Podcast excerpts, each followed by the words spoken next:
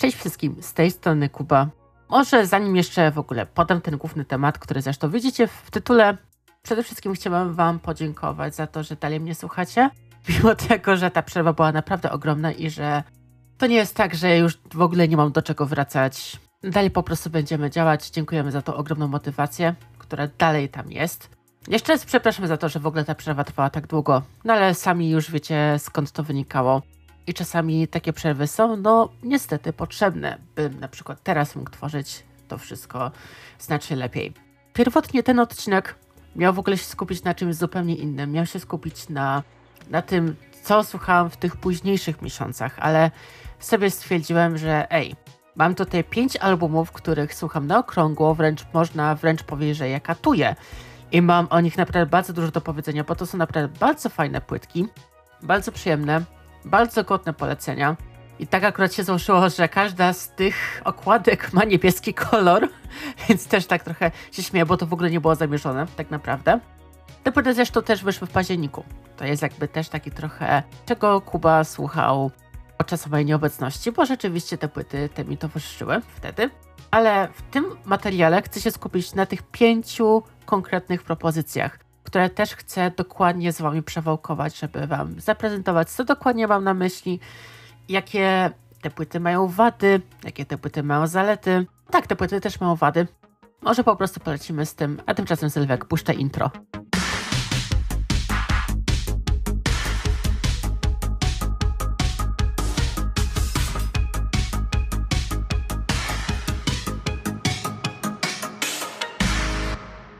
Początku może wspomnę o jednej z bohaterek już moich odcinków podcastowych.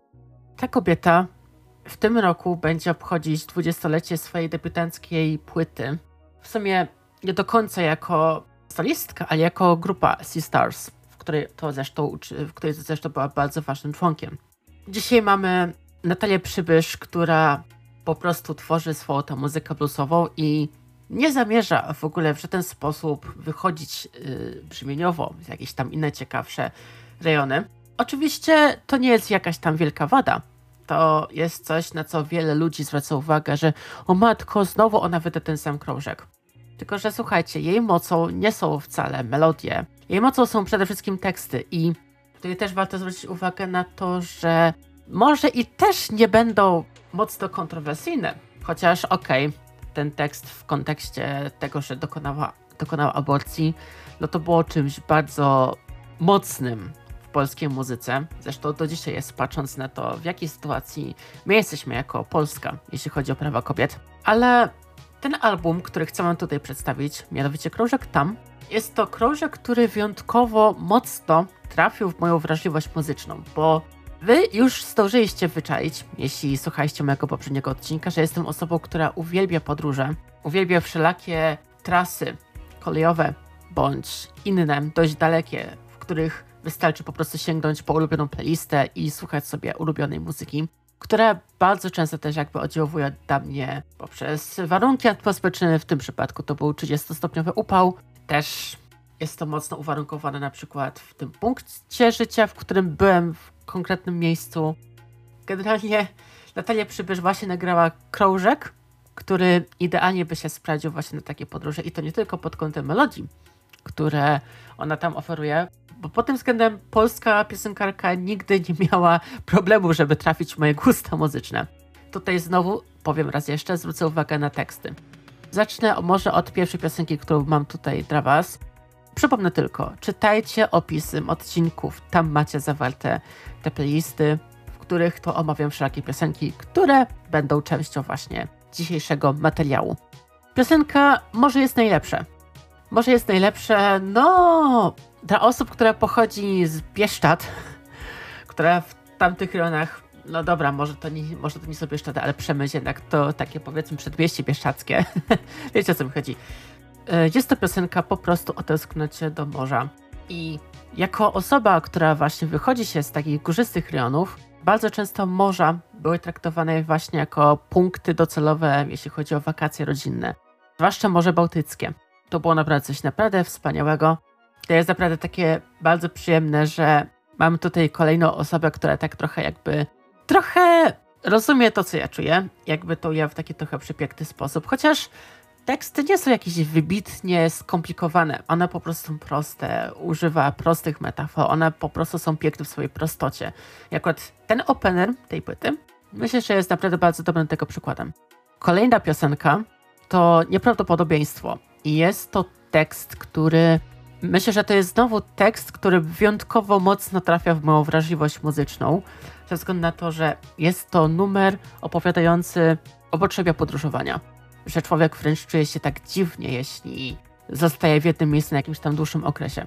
Wiadomo, każdy ma swoje prace, każdy ma swoje życie, każdy dąży do tego, żeby jego życie było stabilne, ale takie podróże, takie docelowe zmierzanie w nieznane, w tym przypadku jest mowa akurat o podróżach samolotowych, no to to jest coś, z czym nie tylko mogę udostępnić się ja, jako fan Natalii Przybysz, jej muzyki, także ktoś, kto w ogóle tęskni za tymi, powiedzmy, w cudzysłowie lepszymi czasami, kiedy po prostu było się na urlopie, kiedy się po prostu podróżowało i kiedy tak i kiedy taki sobie dawało spokój, dodatkową melancholię na to, że można po prostu więcej czasu spędzić sam ze sobą albo z najbliższymi, jak to woli. To jest jak najbardziej bardziej potrzebne i to jest też taki moment, w którym to wiele z nas naprawdę może się utożsamić, co zresztą potwierdza to, że Natalia Przybysz jest bardzo potrzebna w polskiej muzyce, bo tak jak mówię, ona nie ma jakichś wybitnie prostych tekstów, ale też nie ma wybitnie jakichś ambitnych brzmień, bo to jest po prostu muzyka bluesowa, podchodząca pod alternatywny rock, taka odprężająca, właśnie taka idealnie sprawdzająca się na te właśnie dłuższe podróże. Bardzo dużo osób podziela tę wrażliwość, jaką piosenkarka posiada. Jeszcze tutaj mam dla Was, mam potrzebę, tu znowu piosenka o miłości, tym razem nie do końca o samych podróżach, ale też jakby daje taki przyjemny, podróżniczy, nawet bym powiedział lekko kołysankowy motyw, bo ja to sobie wyobrażam, jak powiedzmy, jesteśmy sobie na biwaku i akurat ten numer po prostu sobie leci w tle. No myślę, że klimacik idealny. Ciekawe, co zespół Natalin o tym powie, no ale nie wiem. Kolejna propozycja, bo tych tytułów, które mam tutaj dla Was, mam sześć, już powiedziałam o tych trzech. Czwarty tytuł o czymś innym, gdzie gościnie udziela się mrozu. I tutaj muszę przyznać, że jest to numer, który nie do końca mi się podobał na samym początku, ze względu na to, że ja bardziej Natalię Przybysz uwielbiam bardziej w klimacie takim melancholijnym, w takim bardziej refleksyjnym. A tutaj mamy nieco żywszy numer, wciąż nieżywy, bo jeszcze wspomnę o innych elementach, które jakby podbijał mocniej rytm. Ale jest to piosenka, która znowu nawiązuje o podróżach, ale tu znowu kolejny aspekt. Tu znowu mamy coś, z czym każdy mógł się utożsamić. Mianowicie to, jakby podam przykład. Mamy po prostu jakieś tam szare życie, mieszkamy tam sobie w szarych brokach, wykonujemy tam swoje obowiązki, które może nam się średnio nie podobają, ale tak po prostu czekamy na to, żeby w końcu stąd wyjechać. No i to jest taki pozytywny wydźwięk tego tematu, że czeka nas nowe, nieznane i jest to jak najbardziej ekscytujące. O tym moim zdaniem opowiada ta piosenka i jest to naprawdę przepiękna. To jest znowu mamy kolejne nawiązania do morza. Tym razem dwie żywsze propozycje, które mam dla Was to Zenit i Tam. Tam zresztą zostało słusznie single numer 4 z tej płyty. Jak to dalej promocja płyty się rozkręci, nie będzie żadnego pojęcia, ale rzeczywiście piosenka Tam fajnie też jakby podsumowuje ten krążek, bo okej, okay, mamy tutaj żywszy moment albumu, ale okej, okay, mamy tutaj żywszy moment, ale jednak odpowiednio wyważony, który wciąż mógłby się spodziewać na takie podróże dłuższe. Widzę nas tam, widzę nas razem. No to to też jest takie nawiązanie do jakiegoś tam wspólnego spędzania czasu. Może nawet niekoniecznie na drugi koniec świata, ale gdzieś, nie wiem, jakieś pobliska okolica, w której rzadko jesteśmy. Może, można do tego ta piosenka nas inspirować. No dobrze, ale jeszcze tutaj pominąłem poniekąd piosenkę Zenit. No posłuchajcie, piosenka Zenit jest poniekąd o tym, że jeśli Natalia Przybysz miałaby się definiować jako żywioł, jeśli miałaby wybierać między wodą, ziemią, powietrzem, ogniem, no to zdecydowanie wybrałaby wodę, bo tutaj w tekście widzę najwięcej aluzji właśnie do morza, najwięcej tutaj do wód, że ja tu płynę, ale tutaj też mamy ja tu lecę, tutaj mamy, tutaj mamy w tekście nawiązanie do wiatru, szeroki zamach skrzydłem, gdybym miał tutaj tak poniekąd cytować e, niektóre wersy, które tam się pojawiają.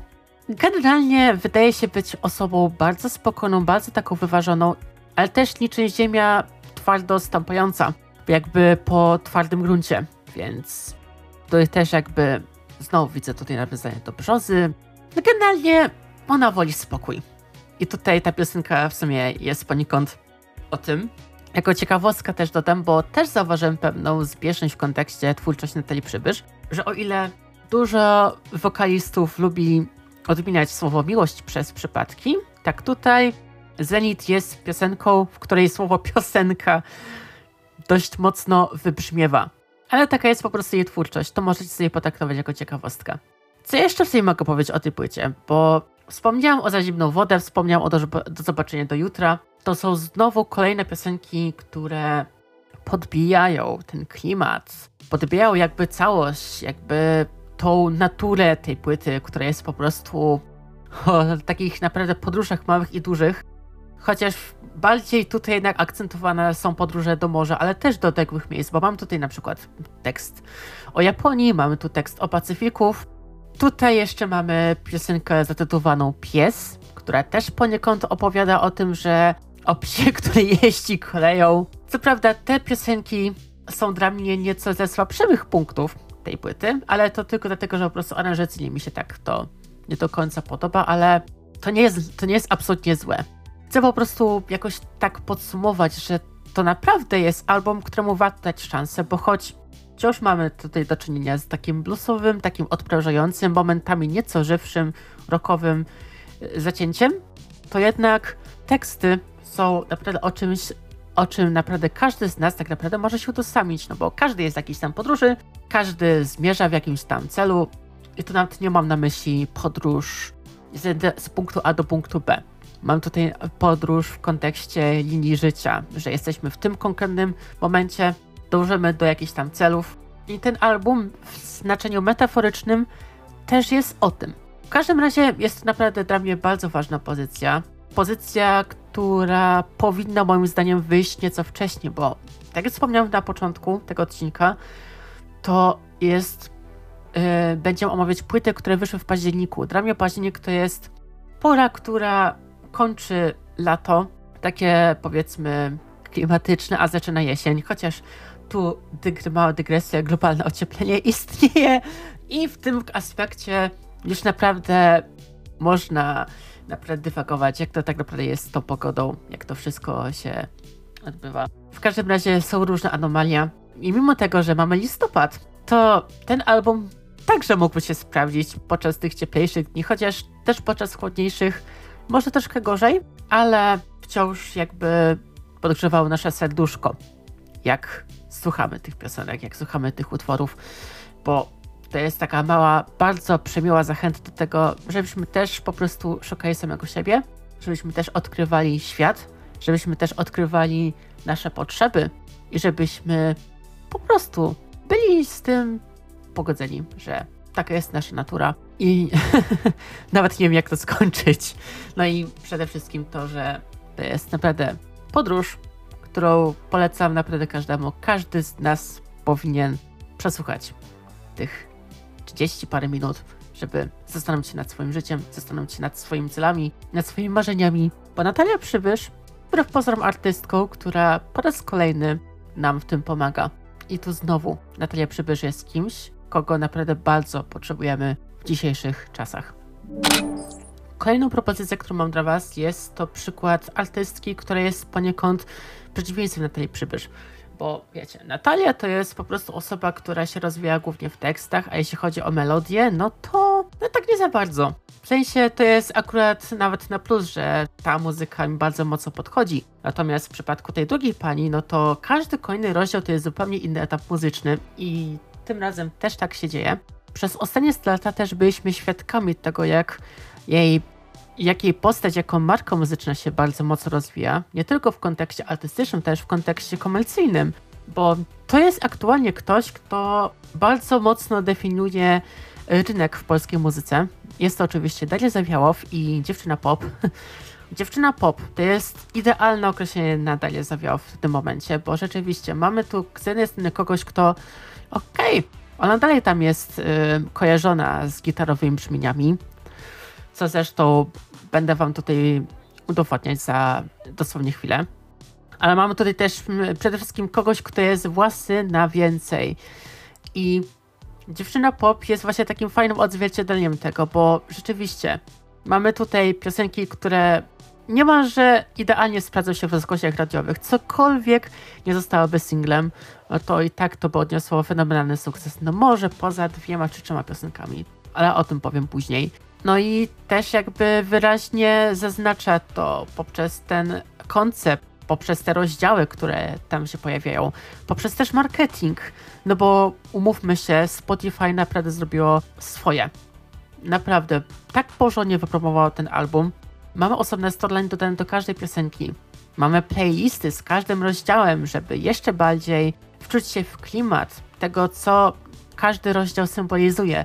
Jeszcze dodatkowo rozdawanie dwa miesiące darmowego premium dla nowych użytkowników. No to to już jest naprawdę gigantyczna promocja i to jest coś, co w polskiej muzyce mainstreamowej w ogóle nie miało miejsca. Jak ja sobie przypomnę sytuację, kiedy ktoś rozdawał darmowe subskrypcje na jakiś tam serwis muzyczny, to mi się przypomina Selena Gomez, jak ona publikowała ten swój dokument i rozdawała jakby subskrypcję na Apple Music przez 3 miesiące dla wszystkich za darmo dla nowych użytkowników. To było naprawdę bardzo mocne.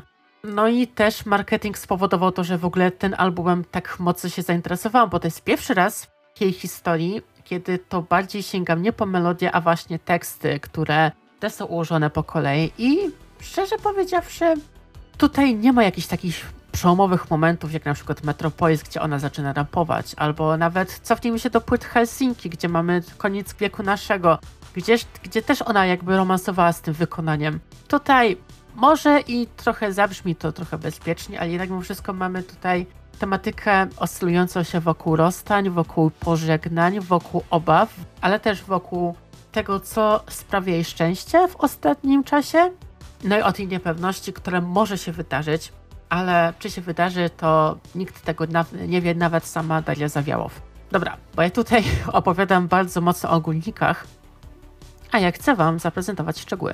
Jako pierwsze może zaprezentuję Wam dwa tytuły. Trochę mam z nimi problem. Co prawda nie w takim aspekcie, że one są beznadziejne. Nie, bo ja te piosenki bardzo lubię.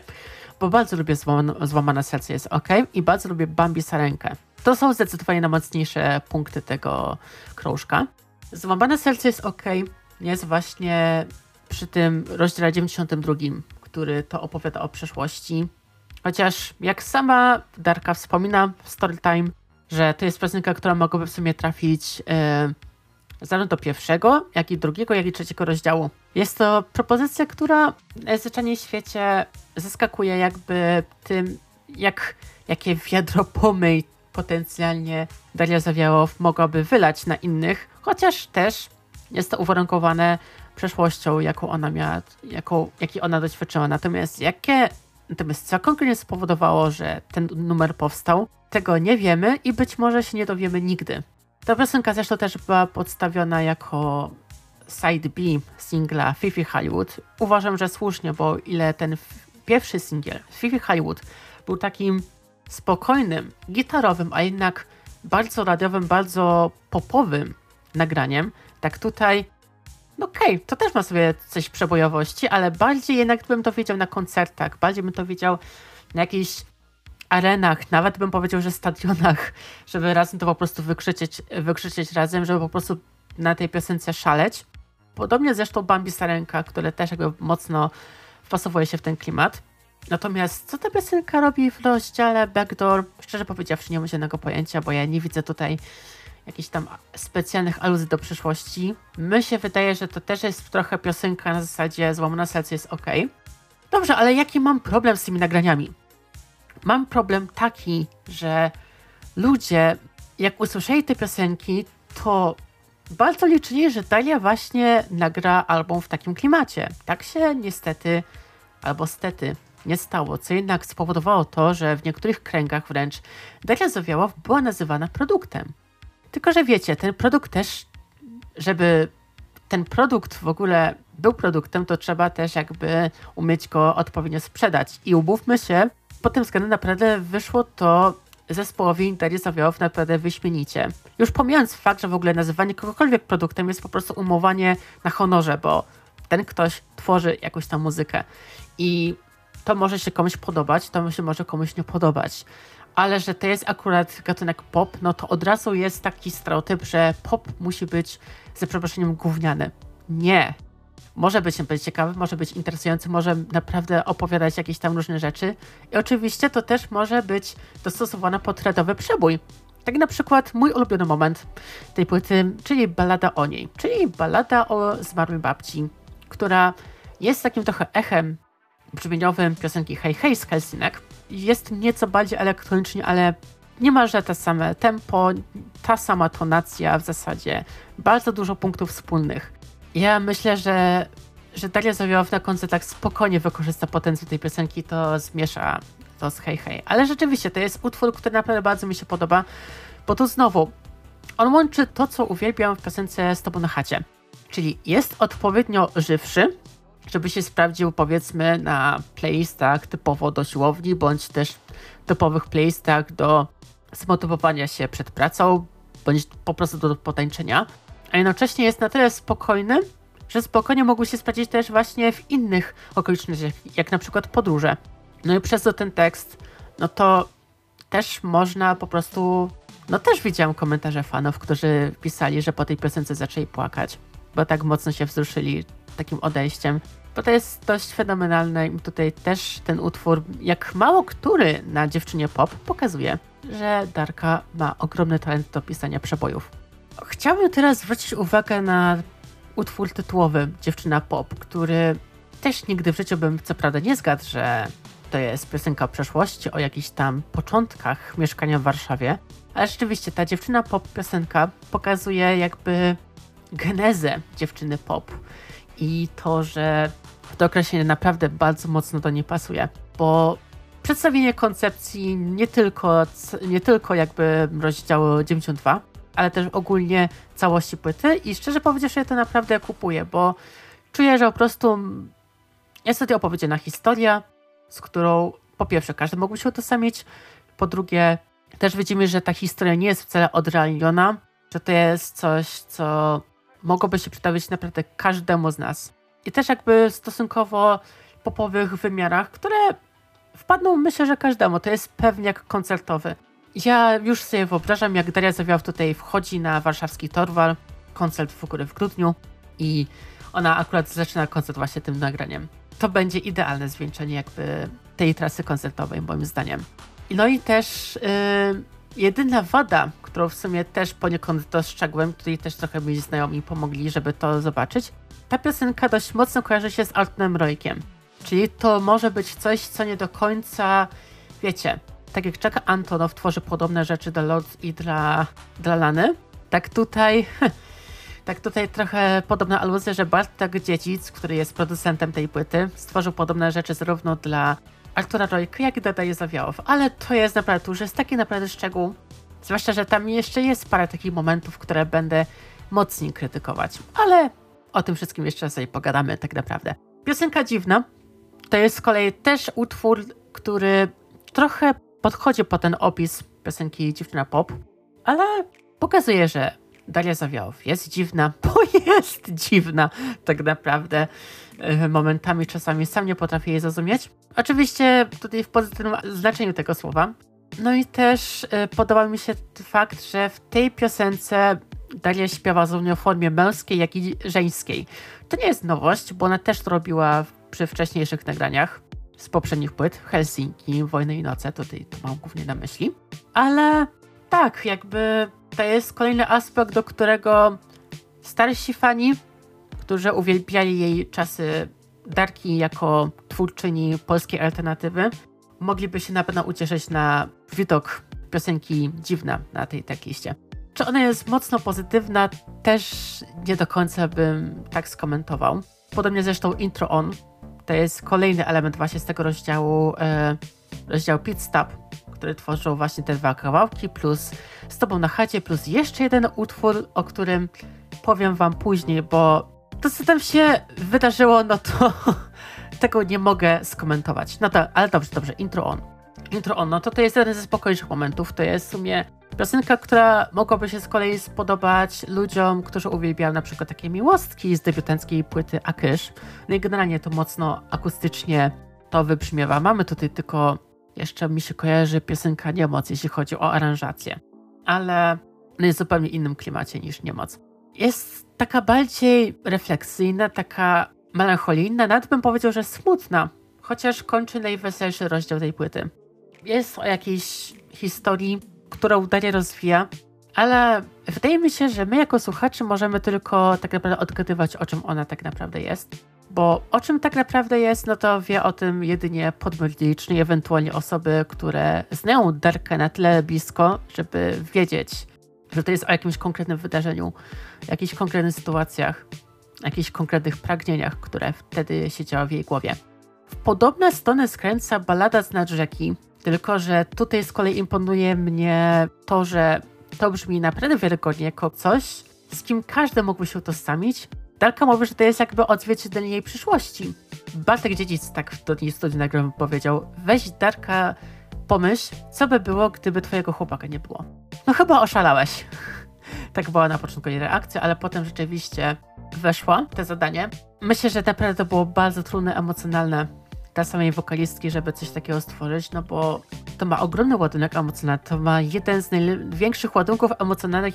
Jeśli porównamy sobie wcześniejszej piosenki, no to ona bardzo, bardzo mocno jakby oddziałuje na słuchacze. Naprawdę koszmarnie mocno. I to nie brzmi jak coś, co, co mogłoby się wydarzyć. To brzmi jak coś, co się wydarzyło w, w życiu wielu z nas. To jest jakby też bardzo ciekawe, że Dalia ma takie zdolności aktorskie, żeby takie emocje, które są fikcją, przelać na papier i powiedzieć to w taki sposób, jakby były prawdziwe, jakby były realne, jakby się naprawdę tyczyły podmiotu licznego osobiście. Znaczy autorki tej piosenki osobiście. To jest naprawdę ogromny atut i to też pokazuje, że Darki nie należy skreślać, bo ona ma ogromne możliwości ku temu, żeby po prostu stworzyć takie piękne perełki. Tylko, że tutaj jeszcze mam z nią jeden taki trochę problem, bo ta piosenka jest oczywiście o tym, co to by było, gdyby Rubensa nie było. A teraz zaprezentuję wam piosenkę, która jest właśnie o tym, co się dzieje, kiedy Rubens jest. I ballada punk wcale nie jest najgorsza aranżacyjnie, bo to jest piosenka, która spokojnie mogłaby się spać w popowych rozgłosiach radiowych, takich RMFFM, mimo tego, że to jest niby ballada punk. Ta piosenka z tego punku ma moim zdaniem najmniej, ale to jest tylko moje zdanie. Zresztą warstwy y, muzycznej nie będę się tutaj czepiać. Ja tutaj będę bardziej się czepiać tej otoczki, którą, której doświadczam już od bardzo, ale to bardzo długiego czasu, obserwując jej social media. To jest chyba pierwszy utwór, który tak bardzo mi się nie podoba właśnie ze względu na tę otoczkę. Bo to, że ona jest szczęśliwa, to, że jest zakochana, to jest cudowne. I życzę każdemu, żeby, żeby ktoś doświadczył czegoś takiego. Że jesteś sobie w Nowym Jorku i nagle masz po prostu ochotę się całować ze swoim przyjacielem, który później, jak się okaże, stanie się jej chłopakiem. No, spoko. Tylko, że my jako fani poniekąd jesteśmy wstawieni w dość niekomfortowej sytuacji, bo wiecie, Życie prywatne powinno być życiem prywatnym, a nie publicznym w tym aspekcie. Porównajmy sobie, jak wygląda życie prywatne Dawida Podsiadły. Czy my coś o nim wiemy? Może się domyślę, że on tam z kimś jest, ale to nie jest jakaś taka ogólna informacja. On nie daje nam tych informacji pod sobą. Tymczasem Daria, no, przez jakiś czas po prostu obserwowałam jej social media na Instagramie, to co ona wrzucała, i ja nie do końca czułem się dobrze z tym, że ja takie rzeczy wiem okej, okay, fajnie, że jesteś szczęśliwa, fajnie, że wiemy z kim, ale jakieś takie szczegóły tego typu powinny być zachowane na prywatnych Insta Stories. Dla osób, które dobrze znają Darkę, a ja jestem osobą, która po prostu nagrywa podcast. Nawet nie wiem, czy Daria Zawiow tak naprawdę wie o tym, że w ogóle nagrywam o niej podcast w tym momencie. I nie wiem, czy się kiedykolwiek dowie, bo jest taką wielką gwiazdą obecnie w polskiej muzyce. A mimo to ja jako zupełnie obca osoba jestem zaproszony do takiej sfery życia piosenkarki, w której nie wiem, czy do końca chciałbym być. I przez to, że ta piosenka potęguje jeszcze tę otoczkę, to po prostu, no nie, po, no nie, nawet brakuje mi słów, żeby jakoś to określić, bo to nie jest złe, ale po prostu to jest dla mnie takie nieznośne, to jest dla mnie okropne, że jestem tego częścią. Jako osoba, która powinna być postana w takich sytuacjach. I przykro mi jakby takie rzeczy mówić tak naprawdę. Ale oczywiście, to jest tylko i wyłącznie moje zdanie. Nie ma nic złego w tym, że wy możecie uważać inaczej i to absolutnie nie zmienia faktu, że ja Darię Zawiał dalej będę uwielbiać jako artystkę. Tylko po prostu ten jeden aspekt, no bo wiecie, jak na przykład gdyby Dawid Pociał zacząłby śpiewać o swoim życiu prywatnym w swoich piosenkach, no to bym się z tego nawet cieszył, no bo David Podsiadło by po prostu by odsłonił jakąś tam kartkę ze swojego pamiętnika, która była do tej pory nieznana, więc chcemy jakąś taką kartkę i dobra, możemy się domyśleć i to na jakiś tam sposób może być intrygujące, bo znamy tylko tę kartkę, a nie cały rozdział. A w przypadku Darii Zawiałow, to nie dość, że już mam opublikowane kilka książek na ten temat, tak metaforycznie, to jeszcze ta piosenka dodaje nam kolejny rozdział jakiejś historii, która nie powinna się toczyć na oczach tysięcy ludzi. Ona się powinna toczyć tak naprawdę na łamach no, kilku, kilkunastu o najbliższych osób. Dawid Pociadło też no okej, okay, Dawid Pociadło jest osobą publiczną. Daria Sowiaw też jest osobą publiczną, tylko że Dawid jakoś potrafi zachować tę prywatną sferę dla siebie. A Daria nawet nie chce. I to mnie też najbardziej martwi, to mnie też najbardziej frustruje. Co nie zmienia faktu, że to jest jakby rzecz, która okej, okay, powoduje to, że nie lubię tej piosenki, ale to nie zmienia faktu, że Dalia dalej ma dużo rzeczy do przekazania. Nawet jeśli nie będą one aż tak ostatecznie fajne, jak mogłoby się wydawać w kontekście na przykład takiej piosenki Supro. Bo to jest też piosenka, do której mam zastrzeżenia. I to jest też jakby nagranie, które po prostu sobie jest. Jest popowe, jest przyjemne, ale w porównaniu do tego, co Dalia prezentowała nam kiedyś, to ona zwyczajnie w świecie, ona zwyczajnie w świecie nie wytrzymuje tego porównania do Fifi Hollywood nie wytrzymuje porównania do Z Tobą na chacie. Nawet ten śpiewający Taco Hemingway nie ratuje do końca tej piosenki. Kiedyś byłem zwolennikiem faktu, że Taco Hemingway śpiewa gorzej niż obecna Madonna, czyli tak ogromną ilością autotunu siebie traktuje, że to jest wręcz, niezno, że to jest wręcz nieznośne. Tak tutaj tej przeróbki głosowej, no nie ma za dużo i nawet fajnie się wpasowuje w ten klimat. Jestem naprawdę mocno zaskoczony tym. Znaczy, Jakieś tam filtry pewnie są nałożone, żeby on brzmiał czyściej, ale to już nie jest aż takie rażące w przypadku jego twórczości śpiewanej, więc yy, mocno na plus. Co nie zmienia faktu, że piosenka, jeśli ona byłaby wykonywana na koncercie, no to spoko, bym do tego tańczył, ale czy to jest coś, co, po co bym sięgał w jej twórczości? Za bardzo myślę, że nie. No i tak podsumowując, uważam, że ostateczności dziewczyna pop jest krążkiem wartym polecenia, ponieważ mamy znowu kogoś, kto bardzo odważnie broni swojej wizji. Nawet jeśli są jakieś takie słabsze elementy, to jednak to jest coś, co ostatecznie mnie przekonuje. Bo mam do czynienia z kimś, kto bardzo fajnie się rozwinął i można co prawda narzekać, że to jest album, jakiego moglibyśmy się po niej spodziewać, no bo to Bartek Dziedzic sprawił, że nagle Dawid Podsiadło zaczął, powiedzmy, nie wiem, trzymać się kulczowo rozgłosi radiowych.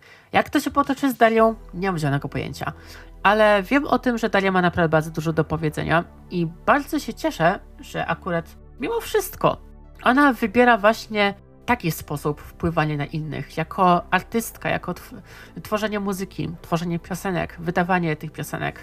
Bo szczerze powiedziawszy, jeśli chodzi o polski mainstream, te zaczęło się robić jakby dość sucho. Bo mamy Dawida, który po prostu sobie jest. Okej, okay, on tam tworzy jakieś tam fajne rzeczy, ale wydaje mi się, że to już nie jest to, co było kiedyś że on kiedyś tworzył po prostu ciekawsze rzeczy, a teraz troszeczkę odgrzewany kotlet, tak mi się wydaje. Mamy też Sanach, która potrafi tworzyć naprawdę gigantyczne rzeczy, które mi się naprawdę podobają, ale zaraz po tych gigantycznych rzeczach wydaje takie rzeczy, po których naprawdę mi jako człowiekowi robi się słabo. Więc w Darii Zofiaw naprawdę miałam taką ogromną nadzieję, że ona będzie zmieniać ten rynek i co więcej, wydając ten album, będzie ten rynek muzyczny zmieniać jeszcze bardziej. Okej, okay, tu znowu kolejny aspekt, bo można tutaj krytykować Daria Zawiaw jako, jako potencjalną kapitalistkę, no bo trzy wersje płyty, które wyszły, no to to dodatkowo podbija sprzedaż, ale ona potrafi te produkty, te jakby rzeczy, które ona produkuje, ona potrafi to sprzedać, zainteresować, in, zainteresować tym innych, dzięki czemu ma się ochotę jej kibicować. I to jest taka definicja perfekcyjnego pop artysty Bo okej, okay, on może sobie wydawać produkty, jak, czy, czy jak to tam inni woli, że może po prostu się sprzedawać. Ale to jest ogólnie zawód artysty, żeby się sprzedawać, żeby zarabiać na swojej muzyce. Inną kwestią jest to, żeby mimo wszystko tego artystę zainteresować na tyle, że mamy ochotę go wspierać mimo tych sztuczek mainstreamowych, które się tam stosuje. No i Daria Zawiaw jest właśnie takim perfekcyjnym przykładem takiego artysty w polskiej muzyce i ogromnie kibicuję, żeby ona się, żeby jej kariera rozwinęła się dalej, bo uwierzcie mi, ja jestem prawie pewny, że najlepsze rzeczy jeszcze przed nami. No dobrze, moi drodzy. Album numer 3 jest poniekąd proponowany wielkim fanom muzyki pop, ale też poniekąd zauważyłem, że Daria Zawiała poniekąd się nią inspirowała. Tutaj mam głównie na myśli te kilka wersji jednej płyty. Każda z inną układką, każda podkreślająca na przykład znaczenie innego rozdziału. No w przypadku tej Amerykanki, no to kilka wersji różnych płyt, to to już mamy z tym do czynienia tak naprawdę od dłuższego czasu, zwłaszcza podczas ery Midnight to się e, nasiliło. I w przypadku 1989 Terrace Version to ponownie ma miejsce. No i oczywiście Taylor Swift, bo czemu by nie? no słuchajcie, 1989 Terrace Version to jest jej czwarty rozdział odzyskiwania praw jej muzyki i oczywiście tutaj mamy poniekąd nowe wokale zastosowane, mamy tutaj też oczywiście piosenki From the Vault. Jeszcze będziemy o tym szczegółowo mówić w tym odcinku, ale po prostu chcę zaznaczyć, że to jest jakby kolejny etap, który powoduje, że fani nagle na całym świecie oszaleją na jej punkcie, bo te rekordy, które ona tam wydaje, można to hejtować, można to uwielbiać, ale tak naprawdę one w bardzo realny sposób zmieniają przemysł muzyczny i to na taki niebywały poziom, że chyba nikt nie, chyba nikt nawet nie przewidział, że to będzie aż takie wielkie, nawet sama Taylor. No ale dobrze, przejdźmy może do szczegółów, bo 1989 Terrace Vision to nie jest tylko przykład szczytu kapitalizmu muzycznego. To jest też jakby przykład tego, dlaczego albumy pop mogą być spoko albumami do wszystkiego tak naprawdę.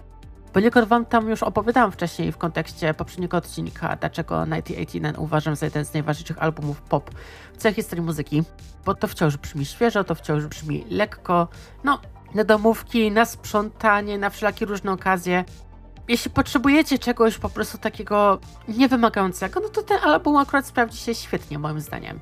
Ale to, co mnie najbardziej zaskoczyło, to nie tylko to, że są tam zupełnie inne wokale, bo okej, okay, tutaj trochę mogę się domyśleć, bo już nawet Wildest Dreams czy This Love, Terrace Version to są piosenki, które już pojawiały się już znacznie zawsze wcześniej. Wildest Dreams w ogóle wyszło w 2021 roku, zanim w ogóle było Midnight, zanim w ogóle było Red Taylor's Version i wiele innych późniejszych projektów od Taylorki. Natomiast to, co mnie najbardziej zaskoczyło, nie tylko w kontekście całego procesu, ale ogólnie w ogóle w całości, jakby zaangażowanie w ten projekt, y, który teraz komentujemy, to to, że poza nowymi wokalami mamy też bardzo fajnie podrasowane produkcje muzyczne, które już wcześniej uchodziły za jakieś takie masterpiece oczywiście w tych popowych kręgach, tak? Do dzisiaj Blank Space jest uznawane za klasyk e, muzyki popularnej, jeśli chodzi o ubiegłą dekadę.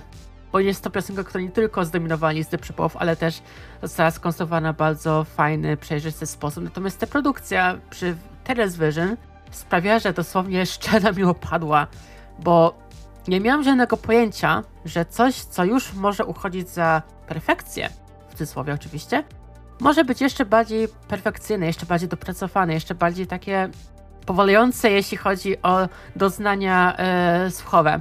Na słuchawkach, jak wracam akurat z pracy, akurat w dniu premiery, no to matko jedyna, no to było naprawdę bardzo mocne przedsięwzięcie, żeby to osiągnąć i to się udało. Kolejna propozycja, którą mam dla Was, no to, to jest numer, na który wcześniej nie zwracałem specjalnie uwagi, a na ten moment wyrasta on na mojego ulubieńca z całej tej płyty. Out of Votes, Tears Version. To, co mi się podoba ogólnie w całej tej piosence, to to, że to znowu konstrukcja, to, że nawet taki refren, który może się wydawać mocno banalny, bo tam jest co chwilę powtarzana fraza, no to przez różne urozmaicenia produkcyjne bądź wokalne, człowiek nie ma wrażenia, że to jest infantylne. Ta fraza po prostu wchodzi bardzo szybko i I nie ma jakiegoś takiego poczucia, że to jest masakrycznie wtórne, że to po prostu zostało stworzone tylko po to, żeby ta piosenka na siebie stała się hitem i tak dalej. No nie. Ja tutaj czerpię całą przyjemność, natomiast wersja właśnie Taylor's Version dodatkowo jest wzbogacona o chórki przy tych refrenach, a ja jako osoba, która ma słabość do tych chórków, bardzo mocno pochwalam takie rozwiązania muzyczne. Chciałbym, żeby takich rozwiązań muzycznych w ogóle w muzyce było więcej. Kolejny utwór, który mam dla Was i który też tak trochę mnie on zaskoczył pozytywnie, no to piosenka Clean. Nagranie, które na klasycznej wersji 1989 uchodziło za jeden z najbardziej spokojnych momentów płyty, ale także jeden z najbardziej dojrzałych. To jest utwór, który powstał we współpracy z brytyjską wokalistką i autorką tekstów Imogen Heap. I ta wersja podbita, ta wersja z roku 2023 jest dodatkowo wzbogacona o jakieś takie nieco ambientowe elementy. Możecie to szczególnie wychwycić przy drugiej części zwrotek, którą Taylor wykonuje. Jakby to sprawiło, że ten utwór pokochałem jeszcze bardziej tak naprawdę. Tu znowu, kolejny raz przykład tego, że coś, co może być naprawdę przyjemne już w wersji oryginalnej, może być wykonane jeszcze lepiej, może być zarejestrowane jeszcze lepiej, może po prostu podbić yy, wersję oryginalną o lata świetne, mimo tego, że to są takie drobne kosmetyczne zmiany, ale ja sobie nie wyobrażam, żebym teraz miał po prostu sięgać po wersje oryginalne. No nie wyobrażam sobie. Generalnie, gdybym miał tutaj umówić, no to jakie są takie różnice między jedną piosenką, drugą, trzecią, czwartą wersją oryginalnej, no to zdecydowana większość byłaby mocno podbita na plus. Oczywiście są pewne wyjątki, ale myślę, że to nawet nie jest do końca fakt, że one są gorsze od oryginału, tylko po prostu są nieco inne. Do tej pory mam taki właśnie problem ze Style Taylor's Version. Kolejna piosenka, która uchodzi za popowy klasyk muzyki współczesnej. Albo w ogóle mój ulubiony utwór na wersji oryginalnej, czyli New Romantics. No, uważam, że troszeczkę spartono ten refren ale tylko troszeczkę, bo to wciąż jest piosenka, którą uwielbiam puszczyć i tak dalej, tylko po prostu, nie wiem, może to jest po prostu kwestia przyzwyczajenia się do zupełnie nowych rytmów. To wydaje mi się, że to może być taki trochę przykład tego, jak przy Red Tails Version te popowe elementy były odebrane, gdzie dużo osób przez bardzo długi czas właśnie streamowało bardziej wersje oryginalne niż wersje Taylor. I dopiero w tym roku, 2023, to się naprawdę wyraźnie zmieniło, głównie przez The Eras Tour. No ale dobra. To jest po prostu takie moje gdybanie. Ja oczywiście dalej będę słuchać New Romantics Terror's Version od oryginału. Z dość oczywistych powodów, bo po prostu chcę ją wspierać jak najbardziej. I jak sobie teraz pomyślę jeszcze o coś tej płyty, no to też tak patrzę na to wszystko, patrzę na te piosenki, które mam przygotowane tutaj dla Was na playlistach. To oczywiście krótkie przypomnienie. Macie tutaj jakby załączone e, w opisie playlistę, w której te wszystkie piosenki po kolei Wam tutaj przedstawiam, a będzie tego naprawdę sporo, bo w końcu stwierdziłem, że czas najwyższy przemaglować porządnie te płyty, które mam tutaj dla Was. No i wracając do meritum, yy, przeglądając właśnie tak listę 1989, no to też mam wrażenie, że jest dużo takich piosenek, które na swój sposób lubię, ale też zdaję sobie sprawę, że one są nieco głupiutkie one mogłyby spokojnie tam podejść y, pod, yy, pod jakby moje osobiste guilty pleasure. Na przykład Are You Headed to Stay? To znowu piosenka, która jest bardzo mocno podbita właśnie przez yy, yy, właśnie nową wersję, przez nową produkcję. Ale też ta piosenka, no, to takie trochę miłości, takiej trochę właśnie idealnej do sprzątania, idealnej do domówek, albo How You Get the Girl. No ten tytuł mówi sam za siebie, o czym ta piosenka jest, tak? Czy to jest coś ambitnego, no nie, bo album po prostu ma, miał być taki, żebyśmy po prostu się bawili, żebyśmy się cieszyli życiem i nie, żebyśmy wymagali od niej nagle, że nagle wyskoczy z jakimś problemem y, trzeciego świata, o głodzie w Afryce. No nie, to nie są zdecydowanie te klimaty. Z perspektywy czasu ty zauważyłem, że parę piosenek, które uwielbiałem kiedyś, teraz na przykład ich nie lubię. I to nie jest kwestia tego, że wersja Taylor została mocno podbita, to jest po prostu kwestia tego, że te piosenki są całościowo średniowe. Nie tylko w kontekście tej płyty, ale także w kontekście całej dyskografii Taylor, zwłaszcza jeśli sobie porównamy te popowe odsłony. Na przykład ja nie jestem zwolennikiem takiego Shake It Off. Taka różnica między Taylor's version a wersją oryginalną można słyszeć na samym początku, gdzie nie wiem, może to ja mam takie wrażenie, ale te bębny, które występowały tam na początku, dał nieco jaśniejszy dźwięk, przez co sprawia się wrażenie, jakby więcej tam huku było, ale to jest tylko moje subiektywne zdanie. W każdym razie Shake It Off to jest taka znowu głupiutka piosenka, że haters gonna hate, hate, hate i tak dalej, i tak dalej. I ta piosenka w ogóle nie odzwierciedla zawartości płyty. Dalej uważam, że pierwszą singlą pomijającą album 1989 powinno być właśnie New Romantics, bo właśnie ta piosenka oddaje ducha tej płyty. No ale poza Shake It jeszcze mamy Bad Blood. To już w ogóle wydaje mi się mocno dziecinne, że o Jezu, mamy teraz złą krew, bo przepraszasz tylko na pokaz, coś tam, coś tam. Te słowa rzekomo były skierowane do Katy Perry, nigdy nie były potwierdzone osobiście przez Taylor. Katy Perry tam wysunęła jakieś tam tezy, jak to mogłoby się wydarzyć. W każdym razie cały czas w tym konflikcie Taylor Swift i Katy Perry zawsze byłem po stronie Katy, w sumie do dzisiaj też poniekąd jestem, aczkolwiek to jest interesujące, że Katy Perry na przestrzeni tych ostatnich lat z artystki, którą uwielbiałem, stała się dla mnie totalnie obojętna. A w przypadku Taylor, no może nie była do końca obojętna, bo słuchałam właśnie 1989, słuchałem Red, ale wciąż jednak była bardziej neutralną postacią, chociaż to nie zawsze tak wyglądało. A teraz po prostu nagrywam o niej sekcję na podcast. To jeszcze kończąc lekcję z Bad Blood, wspomnę, że wersja remix z Kendrick Lamarem bardzo mocno podbudowuje tę wersję na plus. Nie tylko ze względu na wersję rapera, dzięki czemu mam wrażenie, że jednak ta piosenka ma troszeczkę więcej takiej głębi. Tak jeszcze podrasowano instrumental pod, pod właśnie koncerty i dlatego no uwielbiam. Uwielbiam wersję koncertową właśnie tej piosenki, chociażby na The Eras Tour, która też jakby jest prezentowana fanom. Okej, okay. teraz może skomentujemy piosenki z From the Vault, bo w końcu każda Taylor's version posiada właśnie jakieś takie bonusowe nagrania, które które jakby mało dodatkowo urozmaicić tę całą przygodę, że fani dostały zupełnie nowe piosenki, które miały pierwotnie trafić na tracklistę, a tak się nie stało. I wiecie, te piosenki były bardzo mocno hypowane, były bardzo mocno podbijane. Samo nawet Taylor, która stwierdziła, że to są jej ulubione piosenki, bo ona nawet sama nie dowierza, że te piosenki w ogóle nie trafiły oficjalnie na płytę. Okazuje się, że prawdopodobnie na ten, na ten moment, być może moje zdanie się zmieni, ale jest to chyba część tych nowych nagrań, która absolutnie podoba mi się najmniej. I to nie tylko dlatego, że po prostu w ogóle nie odzwierciedlają zawartości całej tej płyty, bo 1989 było potężne, było bardzo przebojowe.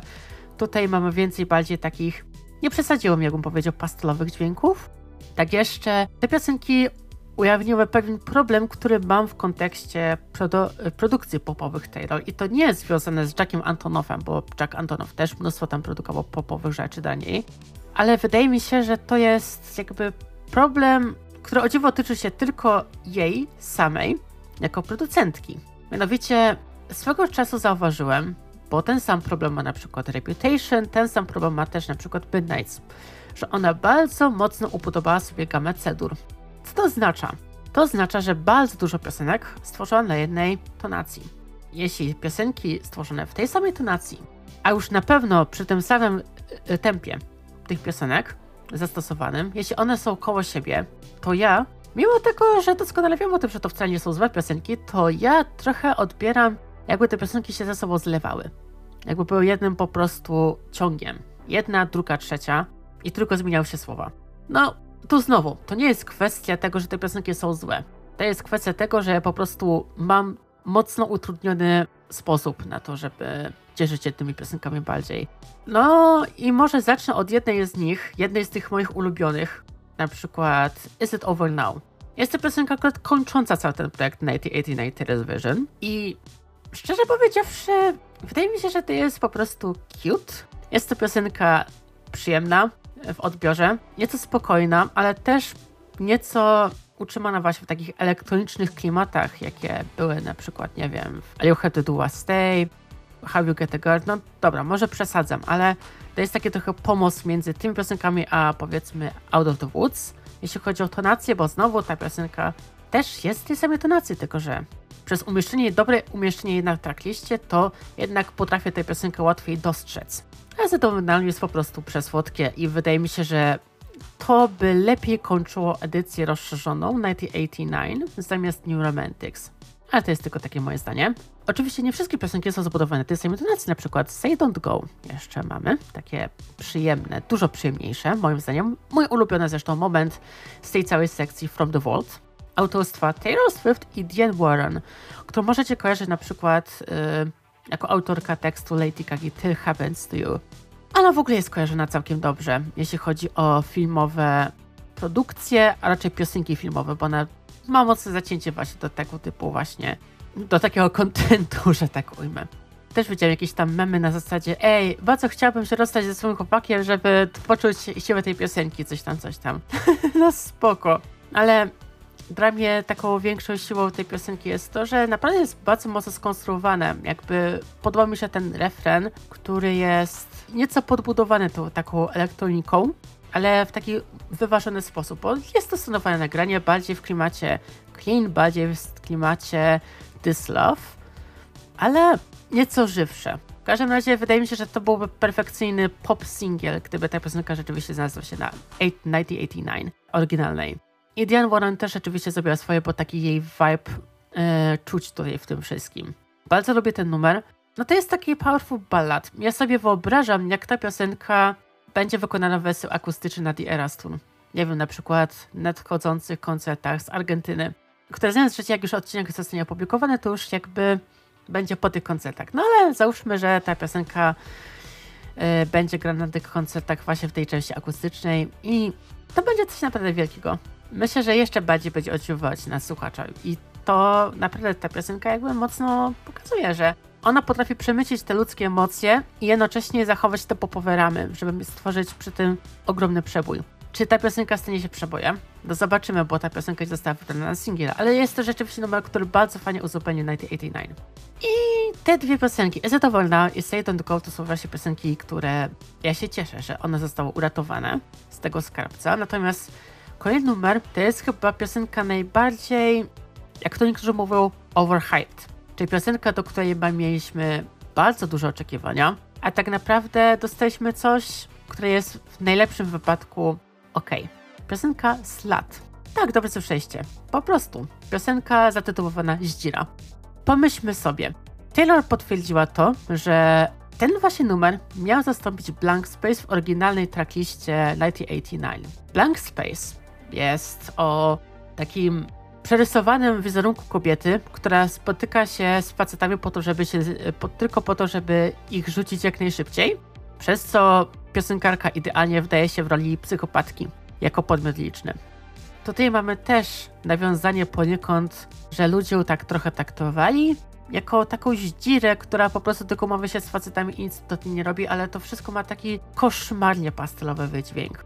Koszmarnie pastelowy, bo to jest piosenka, która brzmi jak coś, co raczej by nie pasowało pod 1989, tylko bardziej pod Lover, czyli mój najmniej ulubiony projekt Taylor. Brzmi to też bardzo dziwnie w kontekście tego, jakbyśmy po prostu mielibyśmy popowy banger i zamiast tego po prostu stawilibyśmy no najspokojniejszy moment tej płyty. Najspokojniejszy, bo This Love jest spokojny, ale wydaje mi się, że nie aż tak. No i co? No i to nie lubię tej jakoś piosenki aranżacyjnie, jakoś ona mnie do końca nie przekonuje i osobiście uważam, że on, że ten numer wraz z dwiema innymi piosenkami, których tutaj nie omawiam tutaj dla was, well, one powinny zostać w tym skarbcu moim zdaniem. Ale fajnie, że fani mają jakiś taki dodatek, mają taki większy fan z tego, że mogą odkrywać piosenki, które miały trafić właśnie na ten album. Na album, który zdominował listy przebojów wielokrotnie. Jest to jeden z najbardziej docenionych płyt nie tylko w nagrodach muzycznych, bo 1989 zgarnęło drugą w karierze Taylor nagrodę Album of the Year, stając się wtedy pierwszą kobietą, która zdobyła tę nagrodę dwukrotnie. Ale też jakby album był bardzo mocno zachwalany przez krytyków, bo przypomnę tutaj raz jeszcze, dotychczas gatunek pop był traktowany trochę jak, że on sobie istniał, ale nikt nie przypuszczał, że gatunek pop może być tak fajny, taki przyjemny i tak dalej. Jeśli pomyślimy o Katy Perry i Teenage Dream, no to to była naprawdę masywna era muzyczna, przepięknie przeprowadzona komercyjnie, ale pod kątem e, recenzentów, no to ludzie ten album bardzo mocno krytykowali. Tak samo Rihanna i Load. Tak samo wiele innych popowych albumów, które mogą uchodzić za Biblię popu. I są tylko nieliczne wyjątki, które jakby przed rokiem 2014 rzeczywiście osiągnęły status kultowych. Od tego czasu pop miał dużo, dużo łatwiej i naprawdę to widać i na rok, w roku 2023 ten album wciąż pięknie lśni. Wciąż brzmi świeżo, wciąż brzmi dobrze, wciąż jest pozycją godną polecenia dla ludzi, nie tylko, którzy chcą się wgłębić e, w dyskografię Taylor Swift, ale ogólnie. Jeśli ktoś w ogóle chce się zainteresować popem, no to to jest taki klasyczek, który został lekko oszlifowany, troszeczkę, troszeczkę podbity, przyjemniejszy sposób produkcyjnie, chórki i wiele innych różnych smaczków, które tam zostały wplecione. Jest naprawdę album godny polecenia. I sami nawet jestem w szoku, że ten album podobał mi się tak bardzo, bo ja po prostu stwierdziłem, że ej, dobra, może jakieś tam parę pojedynczych piosenek, ja po prostu od tego albumu nie mogę się już odwolnić naprawdę od bardzo długiego czasu. Coś naprawdę w tym jest. To jest naprawdę przyjemne, to jest naprawdę godne polecenia, to jest naprawdę coś, co moglibyście przesłuchać choć raz, żebyście wyrobili opinię na ten temat. E, zwłaszcza ogarnijcie sobie dobrej jakości słuchawki. Wyczujecie te różnice. Jakby w wokalu, w chórkach, w tych wszystkich smaczkach, których wam częściowo opowiedziałem. Miłej lektury muzycznej. Kolejny album, który mam tutaj dla Was w tym odcinku, jest to propozycja od kogoś, kto tak jak Taylor Swift, tylko w polskiej muzyce był kimś naprawdę bardzo ważnym w mainstreamie, a obecnie mamy do czynienia z kimś, kto bardziej preferuje alternatywne strony, no takie przejście z popów alternatywę. Takich przypadków w moim podcaście mieliście naprawdę całkiem sporo. Teraz akurat mi się długo przychodzi Kesha, ale nie, to nie będzie mowa o Kesze, to będzie mowa o Sarsie. Dlaczego to ona? Bo uważam, że też jakby jest to poniekąd dla mnie osobiste, ze względu na to, że w 2015 roku, kiedy piosenka debiutowała, no ja jej praktycznie nie znosiłem. Nie znosiłem tych rogów, nie znosiłem jej twórczości, nie znosiłem tych tekstów, które ona tam tworzyła. W ogóle nie znosiłem tego, że ktoś taki w ogóle jest w mainstreamie, więc swego czasu też jakby uchodziłem za największego hejtera piosenkarki pewnych kręgach, więc to naprawdę coś musiało naprawdę o mnie znaczyć, jeśli chodzi o moje podejście do muzyki, a przede wszystkim wobec niechęci, jaką darzyłem tę osobę. Teraz muszę z całego serca serce bądź Martę Markiewicz przeprosić, bo nie tylko widzę, że moje niedojrzałe podejście do muzyki naprawdę było szkodliwe. Nie tylko dla mnie, ale też dla innych jej odbiorców, a być może na dodanie samej, jako osoba, która też tych hejtów doświadczała bardzo dużo w tamtym czasie. Ale też sama Sarsa pokazała, że z każdym projektem muzycznym potrafi pokazać, że ej, mogę nagrywać jednak fajniejsze rzeczy. I akurat ten album numer 5, który dla was omawiam, który jest po prostu zatytułowany Jestem Marta, jest dość mocną propozycją w polskiej muzyce. Choć może nie do końca, jeśli chodzi o listy komercyjne czy o streamingi, ale myślę, że przede wszystkim ważną dla samej Marty, no i też dla polskiej alternatywy tutaj powiem nas jeszcze, ze względu na to, że mamy tutaj kogoś, kto po prostu poszukuje swojej tożsamości muzycznej i próbuje to ogarnąć na wszelakie sposoby. Czasami fajne, czasami troszeczkę mniej, ale czuć, że taka inna ekspresja jest wydzielana. I jest to już bardzo mocno wyczuwalne już przy pierwszej piosence, a w zasadzie przy pierwszej minucie w prologu 5 minut. Przypomnę tylko, że prolog w ogóle był umieszczany jako cały projekt w najlepszych piosenkach roku 2022. I nie bez powodu, bo wiecie, mogliście tam sobie kojarzyć salsy, nie wiem, z Naucz mnie, albo z Łochanej, albo z wielu innych piosenek, które były dość często upuszczane w rozgłosiach radiowych, ale nie do końca uchodziły za nagrania, że tak ujmę, jakościowe. I ta pierwsza minuta jest bardzo mocnym takim akcentem zaznaczającym, że z tej strony salsa, ale nie wiem w sumie kim do końca jestem, więc to jest tak jakby geneza tej całej płyty. Poszukiwanie swojej własnej tożsamości. Tu jeszcze jest tutaj mowa o tym, że wcześniej pojawiła się jako Sarsa, a teraz będzie się pojawiać właśnie Marta jako jej alter ego. My to możemy spokojnie interpretować jako kogoś bardziej poniekąd prawdziwego, bo mam też takie wrażenie, że Sarsa właśnie trochę potwierdziła, dlaczego ludzie mieli z nią problem, jeśli chodzi o jej wcześniejszą twórczość, ze względu na to, że ona chyba nie do końca czuła się sobą w tym wszystkim, co ona tworzyła, bo okej, okay, można tutaj tworzyć popowe ramy radiowe i dalej być po prostu z tym jak najbardziej okej, okay, Ale jeśli są jakieś takie wymagania, że ty masz wykreować kolejny hit i kolejny hit i kolejny hit, a ty masz ochotę stworzyć coś swojego, no to tutaj już pojawiają się pewne sprzeczności. Wydaje mi się, że oczywiście tutaj mogę tylko spekulować, bo ja nie znam Marty, nie znam nikogo z jej kręgu, którym na przykład może potwierdzić, że ona specjalnie chciała uciec z Universalu, bo to jest pierwsza płyta nakładem kajaksu w jej repertuarze. I rzeczywiście ta płyta czuć, że jakby jest zupełnie nowym rozdziałem. Zresztą nie tylko ta pierwsza minuta. Tam jeszcze któraś ta minuta jest ukryta w piosence Księżyc Outro w ramach ciekawostki. Ale też przypomnę raz jeszcze piosenkę, która była u mnie co prawda w newsletterze, ale jest to naprawdę jeden z mocniejszych punktów w karierze Starsy. Balet, gdzie gościnie udziela się zdechły osa. I tutaj mamy totalny kontrast do tego, co natworzyła wcześniej, bo pierwsza minuta, okej, okay, już był takim zwiastunem absolutnych nowości, czyli mieliśmy do czynienia z takim małym arcydziełem piosenki aktorskiej, bo to wykonanie po prostu jest takie, że po prostu człowiek tego słucha i ma takie wow, że takie słowa mogą wypłynąć z jej ust.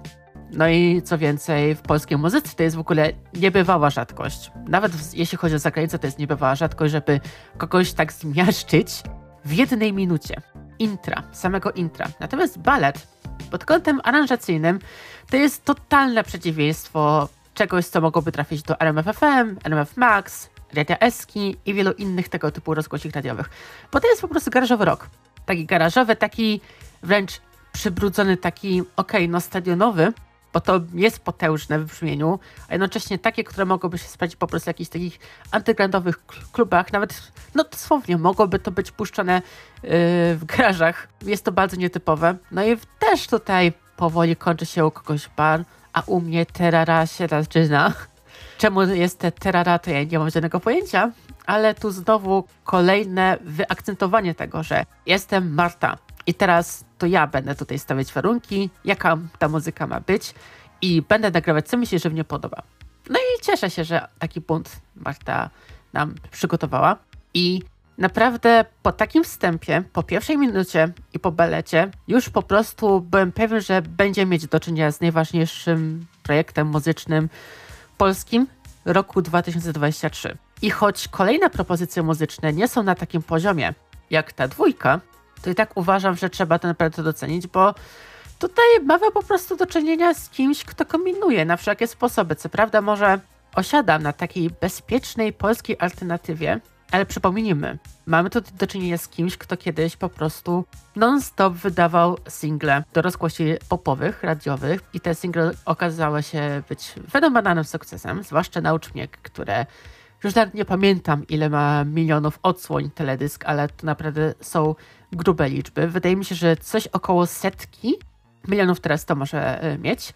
Oczywiście tutaj tylko strzelam, ale to rzeczywiście było coś naprawdę mocnego.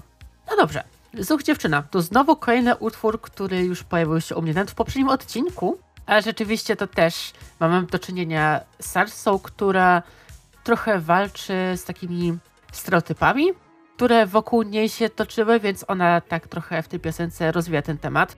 W piosence zatytułowanej Ja pierdolę, dosłownie Ja pierdolę, gdzie gościnie udziela się Piotr Ogucki, to z kolei mocno syntezatorowy, mocno podchodzący pod takie trochę disco. Nawet bym trochę zaryzykował, że twórczość poniekąd The Dumpings. No i tutaj z kolei mam yy, Sarsę, która teoretycznie bawi się świetnie, a tak, a tak naprawdę nie jest, więc tutaj znowu mamy taki kontrast, który możemy poniekąd interpretować do tego, jak ona się czuje świetnie, będąc numerem jeden na tych rozgłosiach radiowych, a tak naprawdę czuje się beznadziejnie. Oczywiście to jest tylko mój typ jak może interpretować tekst tej piosenki, ale myślę, że to jest naprawdę też swego rodzaju fajne, że mamy sobie tekst, który może interpretować na wszelkie różne sposoby i podmiot liczny tutaj nam w ogóle nie wskazuje, że to jest konkretnie piosenka o tym i o tym i o tym. Ciasto z kolei wydaje się być nieco bezpieczniejszą pod kątem tekstowym i zresztą y, instrumentalnym również piosenką, która ok, jest takim swoistym uosobieniem takiej miłości, ale pod kątem instrumentalnym no też mamy ciekawe elementy. Mimo wszystko ja tę piosenkę lubię. To piosenka, która rzeczywiście świetnie by się sprawdziła na jej koncertach. Jest przebojowa, ale nie na tyle przebojowa, żeby powiedzieć, że to jest jakieś wtórne, że to jest jakieś tanie. Zresztą używanie takich określeń w kontekście tego, co Sarsa tutaj nam prezentuje, no to, to, to jest taki trochę błąd kardynalny, nie uważacie? w każdym razie ciasto naprawdę to jest kolejna piosenka, na której daje porządną okejkę. Tak zresztą nawet i lukier, które aranżacyjnie nie wiem czemu, ale kojarzą mi się z Helsinkami Darii Zawiełow. Ja sobie wyobraziłem taką Darię, która tworzy ten utwór na album z roku 2019 i mogłoby się to spokojnie sprawdzić. To jeszcze jeden z takich spokojniejszych moich ulubionych momentów tej płyty, ze stróżem, bo ostatnimi czasy chyba rzadko zwracam uwagę na to, że ktoś śpiewa o tym, że jest, że jest osobą wierzącą, że się modli i tak dalej, o takiej relacji duchowej. Jakoś tak nie zwracam za bardzo na to uwagi, bo też uważam, że takie tematy jakby nie wiem, być może żyje w takiej trochę bańce, że albo jest się osobą taką wierzącą, która śpiewa o tym, że Bóg jest cudowny i tak dalej, i tak dalej, albo wręcz w ogóle nie poruszamy tej tematyki, albo wręcz poruszamy na zasadzie w drugą stronę, że Bóg ci nie pomoże, że trzeba wierzyć w siebie, a nie w jakiegoś tam stwórcę i tak dalej, tak dalej. Oczywiście tutaj nie będę wam mówić, czy macie wierzyć, czy nie. Po prostu chcę tylko podkreślić wam taką bańkę, w której tam byłem. No i zastrzeżeniem jest takim kawałkiem właśnie pomiędzy. Bo okej, okay, mamy tutaj osobę, która śpiewa o relacji z Anią Stróżem. Czy on jest? Czy jego nie ma? To jest raczej kwestia, którą powinniśmy zostawić samemu sobie, żeby to sobie interpretować. Natomiast ja chcę po prostu tutaj zwrócić uwagę na to, że sposób przemycenia jakby tej religijności w tej piosence jest naprawdę bardzo przystępny i nawet osoba, która jest skrajnie ateistyczna, mogłaby się w sumie poniekąd z tą piosenką utożsamić, bo to wcale nie musi być o Aniele Stróżu. To może być na przykład o jakimś tam losie, który tam sobie przygotował nasz, nasze życie, że na przykład sobie nie radzimy w tej konkretnej sytuacji i rozmawiamy sobie z jakimś tam bytem i chcemy, żeby on nas jakoś wsparł w tym miejscu, w tym konkretnym punkcie życia, w którym jesteśmy to wcale nie musi być Aniostus, to może po prostu zamienić kogokolwiek innego. Chcę po prostu podbić, że ta piosenka ma uniwersalny przekaz, z którym może się utożsamić każdy, w tym także i ja. I gdybym miał w ogóle podsumować, bo tutaj też można wiele piosenek tutaj wspomnieć, tak naprawdę, i nie wspominam o nich, bo wydaje mi się, że są nieco słabszym elementem tej płyty, ale tu znowu zaznaczam, że to jest tylko moja subiektywna ocena, no i też aranżacyjnie, to tylko chodzi o aranżację. Całościowo nie mam nic zarzuc do zarzucenia, to nie są jakieś rażąco złe punkty. To są po prostu piosenki, które podobały mi się nieco mniej.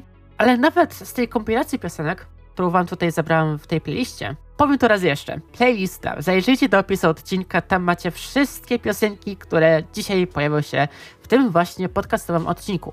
No, tyle przypominajki. Po prostu chciałem tylko wspomnieć, że nawet jeśli sobie zestawię te piosenki, które wa dla Was przygotowałem, no to mamy do czynienia z taką dojrzałością artystyczną. Może to nie jest do końca punkt na zasadzie, że już salsa po prostu odnalazła siebie w pełni. Nie! Laska poszukuje siebie, kombinuje.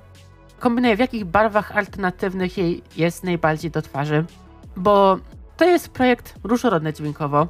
Co prawda tutaj mało mamy takiej mainstreamowej elektroniki, że tak ujmę, ale Mamy tutaj momenty przebojowe, mamy tutaj momenty spokojniejsze, mamy tutaj elementy podchodzące trochę pod disco, mamy tutaj garażowy rock, mamy tutaj też muzykę bardziej akustyczną, bardziej alternatywną.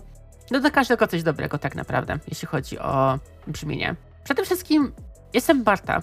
Jestem takim świadectwem tego, że artyści wcale nie muszą, wcale nie muszą jakby wiedzieć, kim oni chcą być jako artyści ale przede wszystkim artyści powinni jakoś wyrażać siebie, kombinować, szukać odpowiednich rozwiązań, które im się sprawdza. Być może jest to zwiastun kolejnej, bardziej ekscytującej podróży, ale zauważmy też, że to wcale nie jest tak, że Jestem Marta jest już totalnie nowym rozdziałem. Już wcześniejsze runostany były zwiastunem tego projektu muzycznego tak naprawdę. Ale tutaj czuję, że jednak Sarsa jest bardziej sobą, że Sarsa jest osobą, która już ma, co prawda ma swoje za uszami, jeśli chodzi o działalność muzyczną, ale ona się tego nie wstydzi. Ona nie ukrywa tego, że kiedyś była taka, a teraz jest zupełnie inna. Ona po prostu się rozwija i ja jako osoba, która kiedyś była jej naprawdę strasznym haterem, ja naprawdę jestem ciekaw jej dalszych losów i Marta, jeśli to słuchasz, to jeszcze raz cię serdecznie przepraszam za to, jaki byłem. Planuję się wybrać na któryś koncert. Nie wiem jeszcze, czy to będzie w tym roku, ale ja cię wesprę. Ja cię wesprę, ja kupię twój album. Będę cię polecać innym, bo takich świadectw polska muzyka, zresztą nie tylko polska muzyka, w ogóle muzyka wszelaka potrzebuje. I gratuluję naprawdę udanej płyty. Co kochani, mm, no i co kochani, powoli zbliżamy się do końca tego materiału, który mam dla was. Jeszcze jedna płytka będzie tutaj omówiona. Płytka kogoś, kto w przeciwieństwie do Salsy, ta osoba już w tej alternatywie siedzi już naprawdę od bardzo, bardzo dawna i co więcej, ta osoba bardzo głęboko ją kształtuje. Z Kasią Lins mam ciekawą przygodę, jeśli chodzi o twórczość, bo o jej istnieniu w sumie tak naprawdę wiedziałam mniej więcej od roku 2020. I trochę to jest głupi aspekt, ale to, że akurat album wyszedł w dniu e, chromatyki Lady Gagi, no to to jest jedno. Ale potem, ale potem się okazało, że moja wina bardzo mocno przybił ten, e, bardzo mocno przybiła ten album ze względu na tę dojrzałość artystyczną i przez ten przekaz. No i też tą tematykę religijną, która została podana w taki sposób, że, żeby nawet ateista mógł się z tymi piosenkami utożsamić. Teraz mamy Omen i ona znowu wydała album w tym samym dniu, co ktoś naprawdę wielki, jeśli chodzi o e, światowy show biznes, mianowicie Taylor Swift. No ale co? Po Omen też sięgam bardzo mocno jak po Taylorkę. I zresztą nawet uważam, że Omen ma u mnie ogromną szansę na to, żeby był moim osobistym numerem jeden, jeśli chodzi o polską muzykę. Takie słowa kierowałem do Doryty Masłowskiej, do projektu Wolne, tylko że tutaj to jest zupełnie inna bajka. To jest zupełnie inna bajka, w ogóle nie ma sensu tych postaci w ogóle zestawiać koło siebie tak naprawdę, bo Dorota Masłowska to jest po prostu taki projekt, który miał po prostu parzyć, który też miał po prostu pokazać, jakie luki mamy w polskim hip-hopie, że nie mamy za bardzo kobiet, no i też też ta tematyka, która wywołuje po prostu momentami ciary żenady, że w ogóle można e, rapować o wibratorach albo wielu innych aspektach, które są powszechnie uznawanymi za tematy tabu. Tak tutaj Kasia Lins raczej śpiewa o miłości, tylko to w jaki sposób ona to śpiewa, to w jaki sposób jakby to akcentuje tekstami, no to to już jest zupełnie inna bajka, bo wydaje mi się, że Kasia Lins jest taką postacią polskiej alternatywy, od której każda postać powinna się tak naprawdę uczyć, bo takiej ekspresji artystycznej to w polskiej muzyce obecnie nie ma. Zacznę może od tej piosenki tytułowej.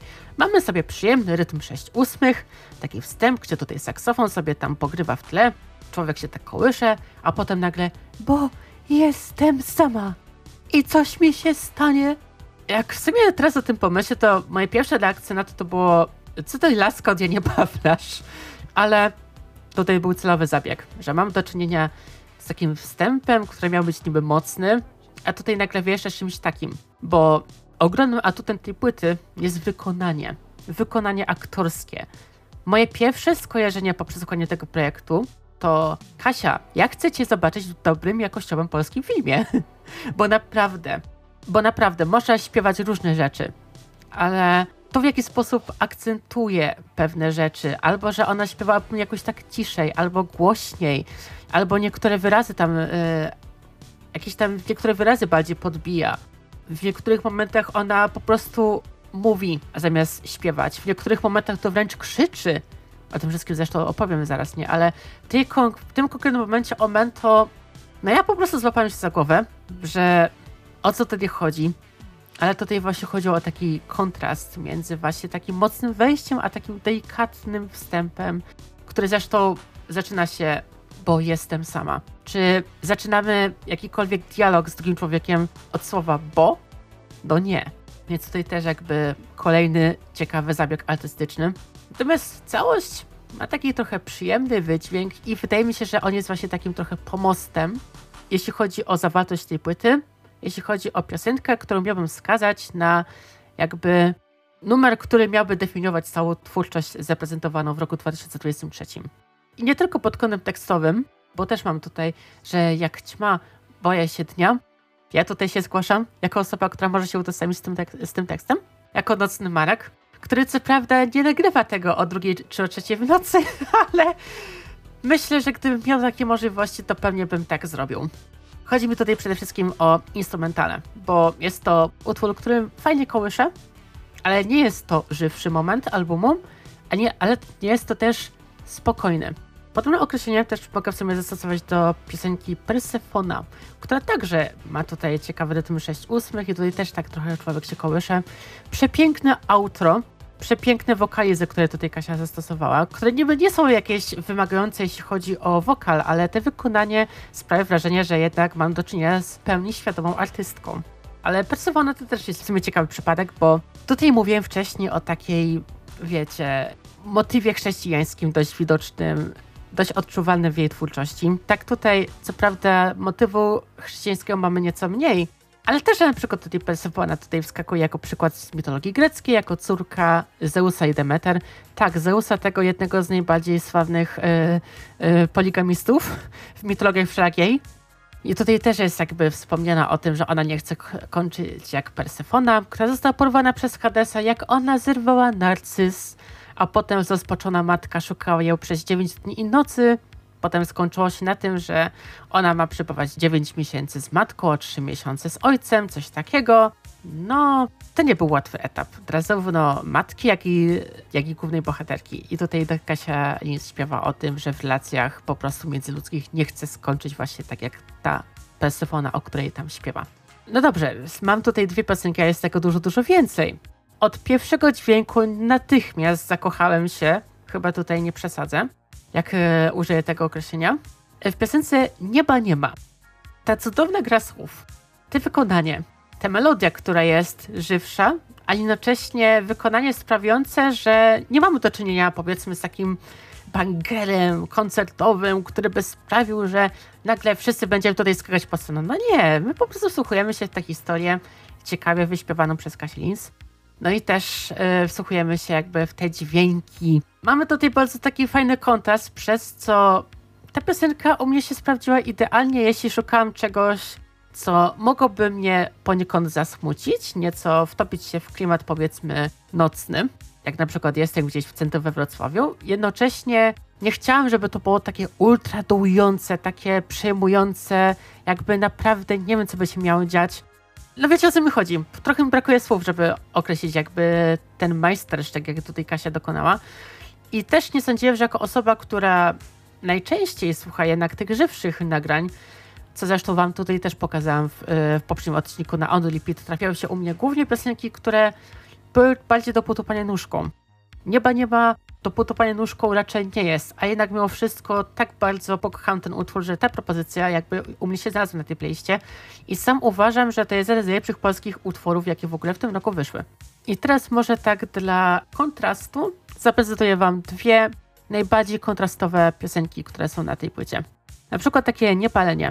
Niepalenie to jest po prostu utwór, który dosłownie rozbrał mnie na łopatki swoim wykonaniem. Też został nałożony odpowiedni filtr na wokal, żeby to brzmiało bardziej...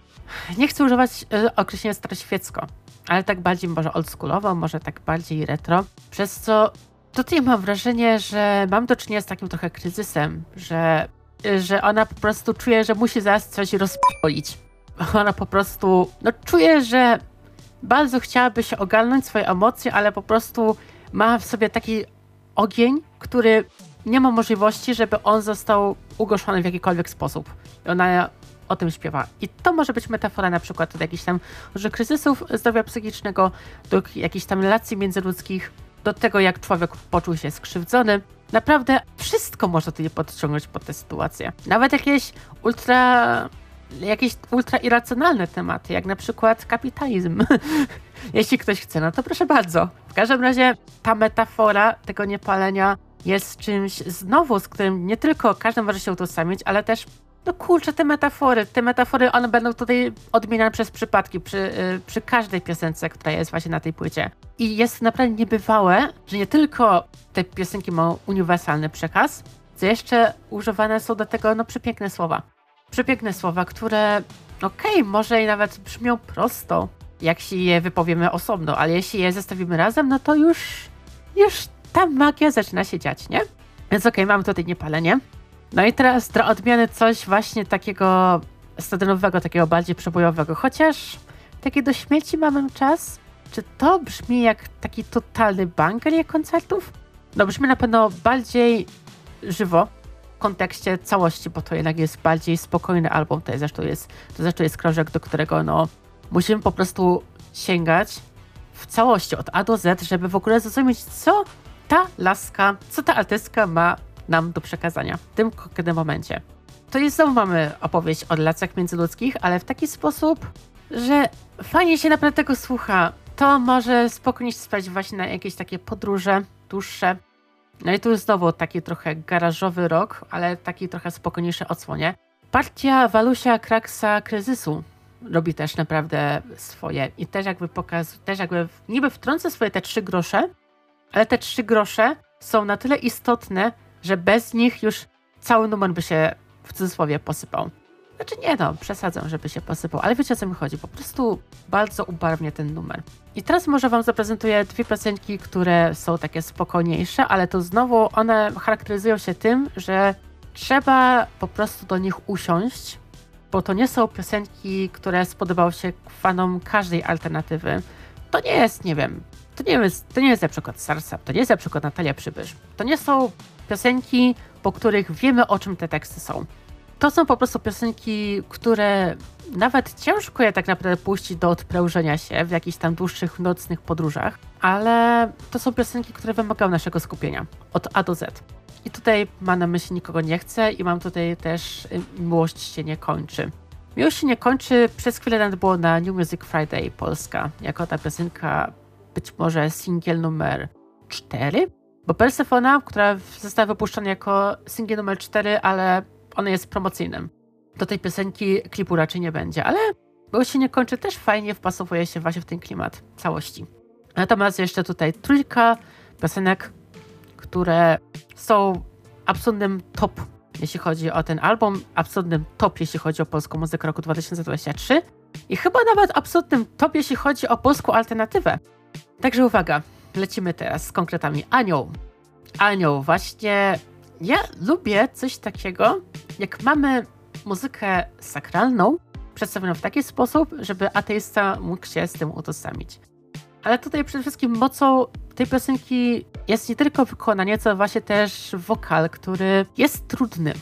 Ale no, jak sami po prostu możecie się domyślać, Kasia Lis uporała się z tym wyzwaniem całkiem nieźle. Jest to jeden z najtrudniejszych momentów yy, wokalnych tego albumu i też podoba mi się jakby wykonanie, nawet kurczę, nie lubię w ogóle momentów, kiedy brakuje mi słów, żeby, żeby opisać wam tę piosenkę, ale to jest po prostu coś, co musicie sami poczuć i jakby wczuć się w ten klimat.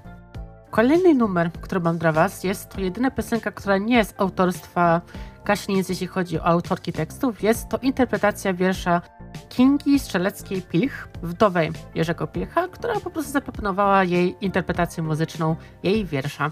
Piosenka ma tytuł Ani Amen i pod kątem aranżacyjnym jest, jest to zdecydowanie mój ulubiony moment. Nie tylko w całej twórczości Kaślins, ale także jeśli chodzi o polską alternatywę roku 2023. Tak, to naprawdę są ogromne pochwały, ale Kasia Lins naprawdę na nie ciężko zapracowała. No bo mamy jakby te organy, które podbijają bardzo, bardzo mocno jakby sferę sakrum, ale mamy tutaj w tekście ani chleba, ani naszego, ani powszedniego, ani amen. Moich pleców nie dotknąłeś nigdy. No i ten refren trochę się tam przewija. Wiecie, o czym może być ta piosenka? To może być piosenka o wątpiących, o tych, którzy potrzebowali pomocy na przykład od Pana Boga, a z jakichś tam powodów tego nie dostali mimo tego, że bardzo w niego wierzyli i tak dalej, tak dalej. Wydaje mi się, że to jest taki trochę bunt. Ja jako osoba, która też, no, nie uważam siebie za osobę głęboko wierzącą, wręcz przeciwnie. Myślę, że to jest piosenka poniekąd o mnie, bo też miałam wszelakie problemy z tym związane, z tym, że pewne rzeczy nie idą po mojej myśli. I ta piosenka pomogła mi pewnie zagoić pewne rany, które wtedy powstały, a te rany goiły się naprawdę bardzo, bardzo długo. Jakby to jest ten plaster, którego potrzebowałam akurat wtedy, a musiałam na niego czekać kilka bardzo dobrych lat, żeby tak się stało.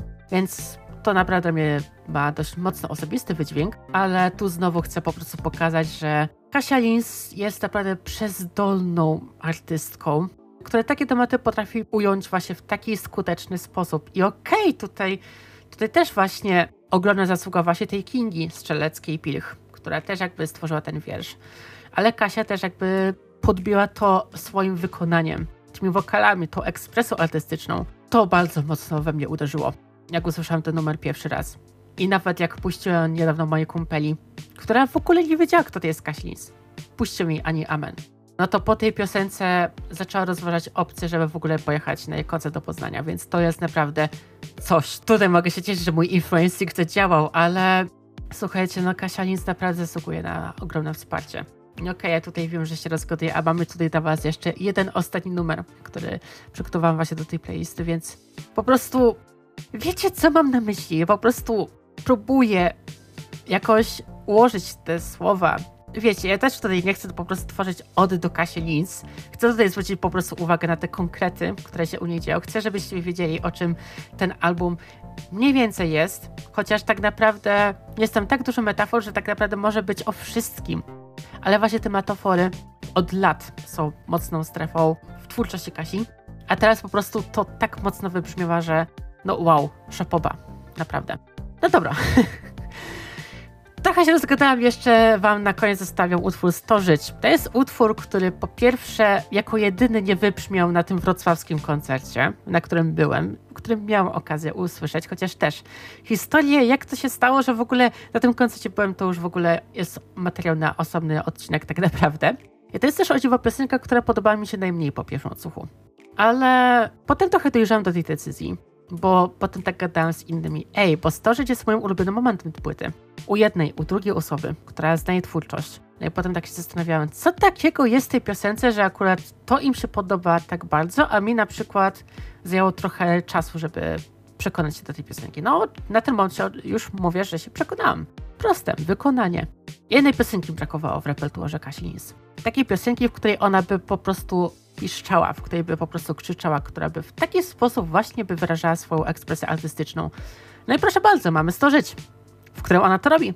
Oczywiście nie, że krzyży przez cały numer, bo ona też tam jakby pragnie, łyka wody, bo ona jakby w tym piekle umiera, w cudzysłowie. Tu znowu mamy sferę sakralną, która też ma bardzo dużo takiej metafory, która mogłaby się utożsamić z naszymi przyziemnymi problemami, przyziemnym życiem, tak dalej, tak. No i to w jakiś sposób ona jakby wykrzykuje te ostatnie wersy, no to tu znowu jest moment, dla którego warto w ogóle przekonać się jej twórczości, bo melodie to jedno. Melodie są stosunkowo nawet proste wbrew pozorom. One nie są jakieś skomplikowane aranżacyjnie. Mam tutaj po prostu kilka instrumentów nagranych w studium nagraniowym. To jest po prostu kwestia dobrego zgadania się zespołów, żeby to nagrać w taki to inny sposób. To zajmuje maksymalnie powiedzmy dzień. I może jeszcze ileś tam godzin, żeby to jakoś tam dopieścić fajnie w miksie, żeby to wszystko brzmiało dobrze. No to to jest jedna kwestia. Teksty już są dużo mocniejsze, pełne, no wybaczcie, że się znowu powtórzę, ale pełne tych metafor, które mogą być kwintesencją do naszego życia, ale przede wszystkim wykonanie, bo wyobrażacie sobie, żeby zamiast Kasi Lins wystąpiła na przykład taka, no nie wiem, Daria Zawiałow, albo Natalia Przybysz, albo ktokolwiek inny, albo Mary z Polski też na przykład. No, no mielibyście mocne zdziwko, ale tutaj przede wszystkim chodzi mi o to, że te piosenki są stuprocentowo linsowe. Wybaczcie ten neologizm. Chodzi mi o to, że słuchacie czegoś i macie od razu po pierwszych dźwiękach świadomość tego, że słuchacie utworu Kasi Lins, a nie kogoś, kto by na przykład przyjął utwór po kimś. Nawet gdyby tak było, to Kasia Lins by nas zapewniła swoim wokalem, swoją ekspresją artystyczną, że tak by się nie stało. No i koniec końców mamy krążek, którego trochę mi też brakowało, szczególnie jeśli chodzi o polską alternatywę. Takiego, co by po prostu były taką kropką nad i, nad twórczością artystyczną danego twórcy. Moja wina. Już wcześniej się ujawiałam jako po prostu przykład czegoś naprawdę dojrzałego, czegoś naprawdę wybitnego. Tak, dobrze usłyszeliście, wybitnego. Natomiast tutaj jakby ten talent jest jeszcze bardziej podkręcony. Moja wina po prostu wydaje się być dużo, dużo słabsza w porównaniu do tegorocznej propozycji Omen. Tam wszystko jest przemyślane, tam wszystko jest pięknie skonstruowane, tam nawet krzyk po prostu ma jakąś ekspresję, ma coś wyrazić. Jakby pod tym względem takiego projektu muzycznego w polskiej alternatywie nie było dawno. I mam nadzieję, że Kasia Lins wreszcie zostanie dostrzeżona przez przemysł muzyczny. Bo to nie tylko genialna autorka tekstów, która, przypomnę tylko, ona napisała część piosenek do debiutanckiej płyty Julii Wieniawy.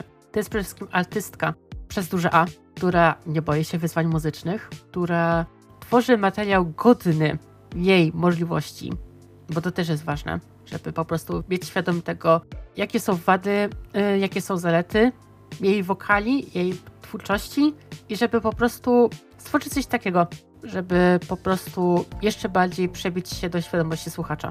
Kasi Linz w tym roku udało się to wyjątkowo skutecznie i nawet nie sądziłem, że aż tak, więc nie wiem w sumie jak to zakończyć. Może po prostu posłuchajcie i się sami przekonajcie, że warto. No, bo naprawdę warto. No dobrze, moi drodzy, polecieliśmy do końca i chciałbym, żebyście się wyrazili w komentarzu tam w odcinku na tym podcaście, jeśli słuchacie na Spotify, który album wam się podoba i dlaczego. Być może też stworzę jakąś ankietę, w której będziecie mogli sobie wybrać ulubioną pozycję dla was, tej całej piątki. To jest naprawdę bardzo mocna piątka, która jest bardzo różna, ale mimo wszystko po prostu uwielbiam na bardzo różnych płaszczyznach. I mam nadzieję, że sięgniecie po te płyty, bo te dziewczyny naprawdę zasługują na te wasze streamy. Szczególnie jeśli chodzi o polską muzykę, bo polska muzyka, no to to nie zarabiała takich kokosów jak pewna kapitalistka, która pewnie tylko czeka na to, aż ja dołożę jej do kolejnych podatków węglowych za emisję, yy, za emisję jej prywatnego odrzutowca. no cóż, dobra, żarty na bok. Jeśli wam się podobał ten odcinek, no to możecie też jakby podziękować, oceniając jakby podcast, jakby zostawiając mi tutaj subskrypcję, jeśli jesteś nową osobą. Zapraszam na Instagrama, na TikToka yy, Zajacow. Wejdźcie też sociale yy, Sylwester Rożka, który dla Was właśnie ten materiał zmontował. Sylwester Rożek jest na Instagramie 31 grudnia, no i na TikToku też podobna nazwa. To wszystko oczywiście podlinkuję w opisie. A ja co? Może się jeszcze po prostu na sam koniec raz przedstawię. Ja jestem Kuba. Ja jestem osobą, która po prostu w tym podcaście opowiada o tym, co w duszy gra, co mu się podoba, co mu się nie podoba. Będę też komentować wszelkie wydarzenia muzyczne. No, i jako zajco w pogadanki o muzyce po prostu sobie gadamy o muzyce. Coś jeszcze mogę dodać? No, może po prostu tyle, że jeszcze raz dzięki za wsparcie, bo naprawdę czułem, że już trochę utknąłem w tym, że już w ogóle nie wrócimy, a jeśli już wrócimy, to w ogóle będzie mieć zerowe zasięgi. Nie, nie mamy zerowych zasięgów. O dziwo nie mam zerowych zasięgów i mnie to naprawdę rozpiera, że takie rzeczy w ogóle mają miejsce i mnie to naprawdę bardzo, bardzo cieszy, że tutaj chcecie nas słuchać. A tymczasem co? Niech dobra muzyka będzie z wami.